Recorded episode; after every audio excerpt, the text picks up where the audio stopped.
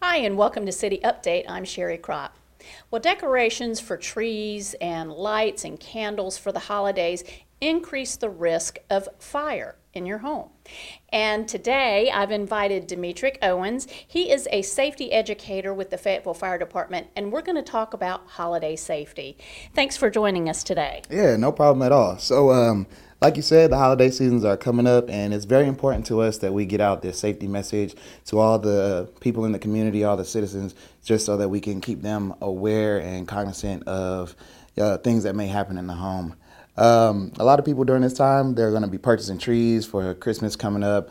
Um, some have artificial trees, but we're more focused on the real trees. Mm-hmm. Um, we want to make sure that we're checking the water levels on those daily watering them daily, um, shaking the trees off, making sure that those old and dried out bristles fall off because it only takes about one to two seconds for that tree to right. catch on fire and the flames to uh, engulf that room. Yeah. Yeah, it goes pretty quick when you have a dry tree. That's true. And another tip I heard was to like bend the branches and make sure that they're still flexible. Yep. Once the tree is dried out, uh, if you bend that branch a little bit, um, if there's no moisture in the tree, then that branch will most likely snap. So that's a good indication that it's a little too dry. Maybe you need to get a new tree. Maybe you can save it by watering it. But if it's dried out, it's no good.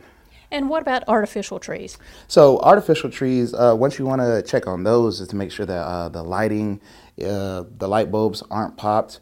Um, whenever you're putting on lights for the artificial trees, you want to make sure that you are plugging those directly into the wall and not into um, extension cords uh, because the extension cords may not be able to hold that, that wattage for the uh, artificial trees. And once those catch on fire, those burn pretty quickly as well, just because of the uh, artificial materials. Yep. Right, and uh, that's a good point. We need to also keep the artificial trees away from heat sources like fireplaces um, and heaters and things like that, candles, because they will catch as well. That's correct. Um, not only for your artificial trees, but your real trees as well. You want to have a three foot diameter away from anything that is flammable. That's correct. I, have seen some people, I won't say who, uh, that will string five to ten of those um, lights together. Now, now I've heard the limit is about three. Right. So I, am not exactly sure what the limit is, but you don't want to have a chain of uh, lights cooked, hooked together. Um, those lights heat up quickly. Um, I don't think they're rated to be chained together like that. So uh, if if you do have about two or three, that's fine. Make sure you plug that directly into the wall, as I stated before, and not to an extension cord because that can uh, the heat from that could lint. You never know uh, the tree, and that heat could catch that on fire. Yeah. And what about outdoor decorations? What should we know about that? So with outdoor decorations, uh, typically you would like to run your outdoor decorations to a outside outlet. Um, you don't want to have the outside decorations running inside to uh, outlet, uh, typically because the outside outlet is rated for uh, more power to be able to handle and sustain uh, those appliances. And they need to make sure that um, you use the UL rated um, outdoor, not indoor extension cords, but outdoor extension cords because they're made for the weather and, and things like that. That's correct. It should have a label on there to uh, let you know if they're rated for weather or not. Yep, that's correct. Whenever you leave the home, you're going to visit family for the holidays, mm-hmm. uh, people should turn off their decorations that's correct. Uh, even if you are not leaving home to visit family for the holidays, mm-hmm. whenever you're going to sleep at nighttime, uh, I'm forgetful myself. I have lights on the house on the outside, and I lay down. I forget to turn them off. But that is something that people uh, need to stay aware of: is make sure that you turn off all your uh, Christmas decorations whenever you are retiring for the night.